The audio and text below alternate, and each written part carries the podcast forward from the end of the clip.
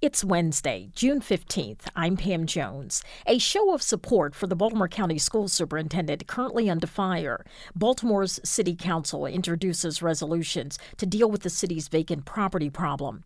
The expert we've all come to know and turn to for guidance these last two years on COVID 19 has now tested positive himself. And Baltimore City's new director of LGBTQ affairs says inclusion and accountability are among their top priorities. It's the Daily Dose from WYPR, our latest reporting on Maryland's COVID 19 response and the local news of the day, made possible by GBMC Healthcare. The latest COVID numbers from Maryland show a decline in both hospitalizations and the positivity rate. In the last 24 hours, the number of those in area hospitals stood at 382, with a seven day average positivity rate of 7.93%. There are now 1,144 new confirmed cases and eight more deaths. The hopeful news many parents of young children have been awaiting. An advisory panel to the FDA has voted unanimously to recommend that the agency authorize the Moderna and Pfizer BioNTech COVID vaccines for very young children. The long awaited news could clear the way for regulators to greenlight both pediatric vaccines on an emergency basis later this week. The FDA has said that clinical trial data from the companies shows that each vaccine met the criteria for safety and effectiveness in the age group. An infectious disease expert, Dr. Anthony Fauci, has tested positive for COVID 19.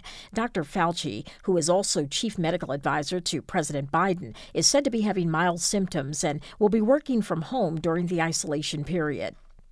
Baltimore County School Superintendent was defended by state officials, union leaders, and others at Tuesday night's school board meeting. Darryl Williams is under fire from a majority of the members of the county council over what they see is his lack of leadership. WYPR's John Lee reports. Five council members want the school board to launch a nationwide search for a possible replacement for Superintendent Williams. They list problems like teaching vacancies, poor bus service, and declining student achievement. But Tuesday night, the school board heard from others who countered Williams as being blamed for problems happening nationwide. Omar Rashid, a former student member of the school board, says now is not the time to change leadership. Today, more than ever, our students and staff need stability. And we are just starting to see some of that right now. Rashid says he's never met someone as eager and happy to serve all of the county's students as Williams. The superintendent has requested a meeting with council members. That will take place on Thursday. John Lee, WYPR News. An investigation continues into an early morning three alarm fire that destroyed five homes in South Baltimore. Firefighters were called to the 3600 block of South Hanover Street and found flames engulfing the homes. Officials say four of the homes were vacant and a fifth was occupied. There were no injuries reported. Legislation is being considered in the Baltimore City Council that is aimed at reducing the problem of vacant buildings around the city. Council President Nick Mosby and Councilwoman Odette Ramos are sponsoring two bills aimed at addressing the issue. Under one measure, for each day an owner of a vacant building fails to fix the problem of an unsafe structure, the property owner would face a $1,000 fine. Another measure would require building owners to pay for emergency services if their property catches fire.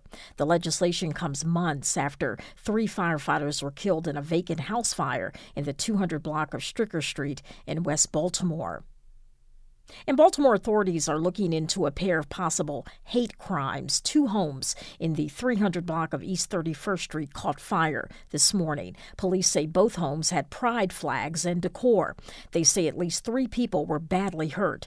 Two homes were destroyed and four homes on the block were damaged. Mayor Brandon Scott is calling on anyone with information to come forward.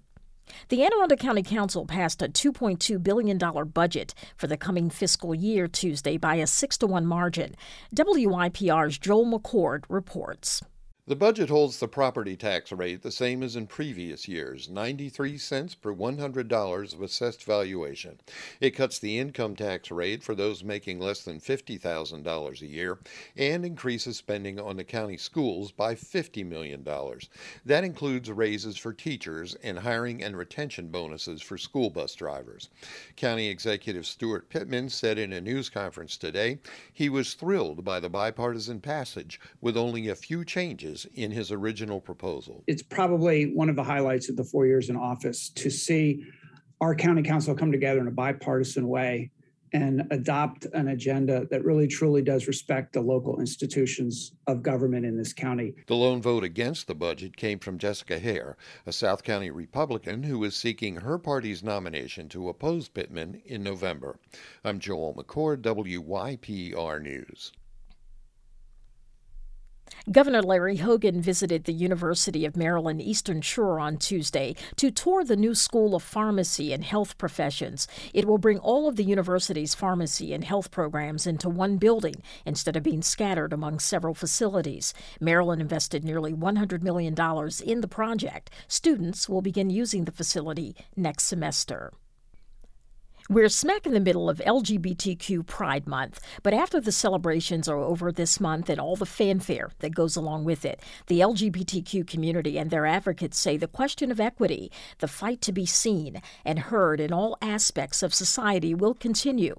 In a special segment of On the Records Pass the Mic this week, LGBTQ advocate and educator Jabari Lyles grabs the mic. Lyles was formerly the director of LGBTQ affairs in the Baltimore Mayor's office, the first to hold the position.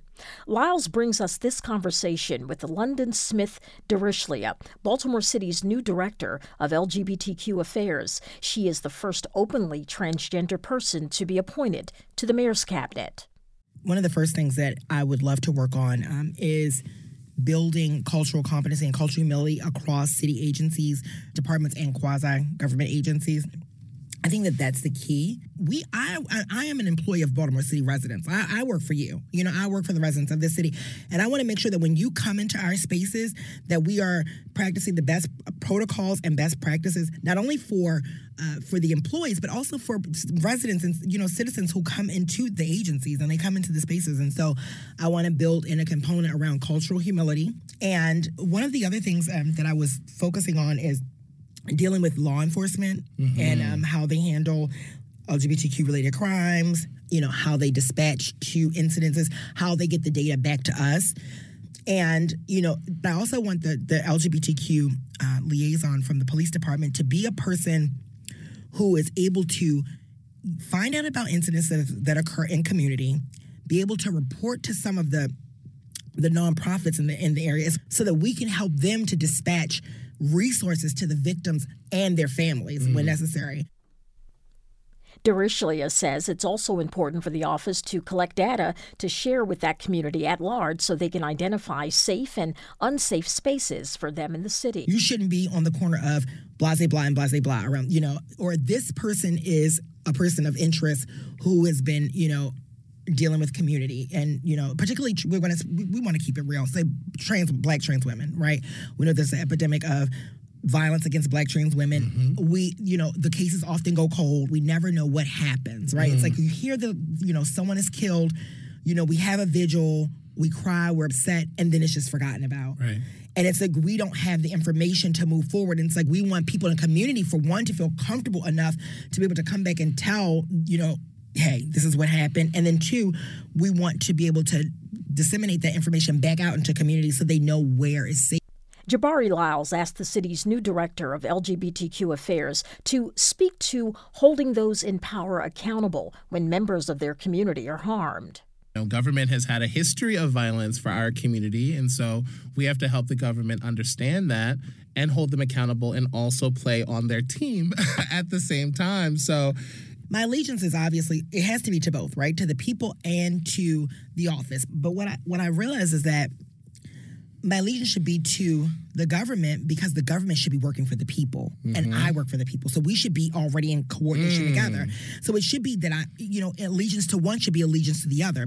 You know, you want to have allegiance to the government, but if the government is not really trained on cultural humility and understands the needs and issues of the people that I am, you know, specifically here to service the LGBTQ constituency, I think it's important that we train them so that when they are in spaces that I'm not available and around, that they can hold others accountable and they know what holding, you know, policy accountable looks like. And, you know, I think that that is the ultimate key is training them beyond pronouns, right? Mm-hmm. Because we're more than pronouns, again, as we, we've stated before. That was Jabari Lyles, LGBTQ advocate and educator, interviewing London Smith Darishlia, Baltimore City's new director of LGBTQ affairs, for a special Pass the Mic Pride segment of On the Record. Lyles also spoke with Legacy Forte of Be More Black and other guests. You can hear the entire interview at WYPR.org. The Daily Dose is brought to you by WYPR, made possible by GBMC Healthcare. Big thanks to my news team colleagues, reporters Rachel Baye, John Lee, Joel McCord, and Jacquina Collier. Our digital news editor is Kristen Mosbrucker. Our general manager is LaFontaine Oliver. The executive editor of The Daily Dose is Danielle Irby. Stay healthy, stay sane, and stand together. I'm Pam Jones. Thanks for listening.